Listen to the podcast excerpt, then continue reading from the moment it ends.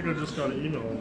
Jacque Howard, I'm on location at Mercer County Community College, ES 111, and uh, there's running a special event for the next couple of days um, regarding breakfast.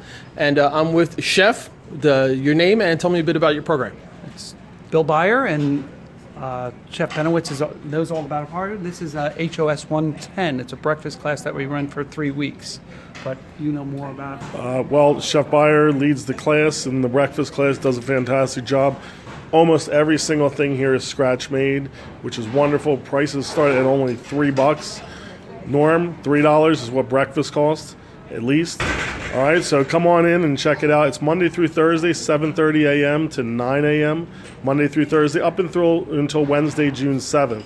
So if you want a great breakfast at an unbeatable price, come on over to ES 111. Visit our culinary pastry students, led by Chef Beyer, and you will have an unbelievable breakfast experience at a remarkable price. So come on in and see us. All right, fantastic chefs. Thank you both. Trenton 365, Jacque Howard on location, Mercer County Community College.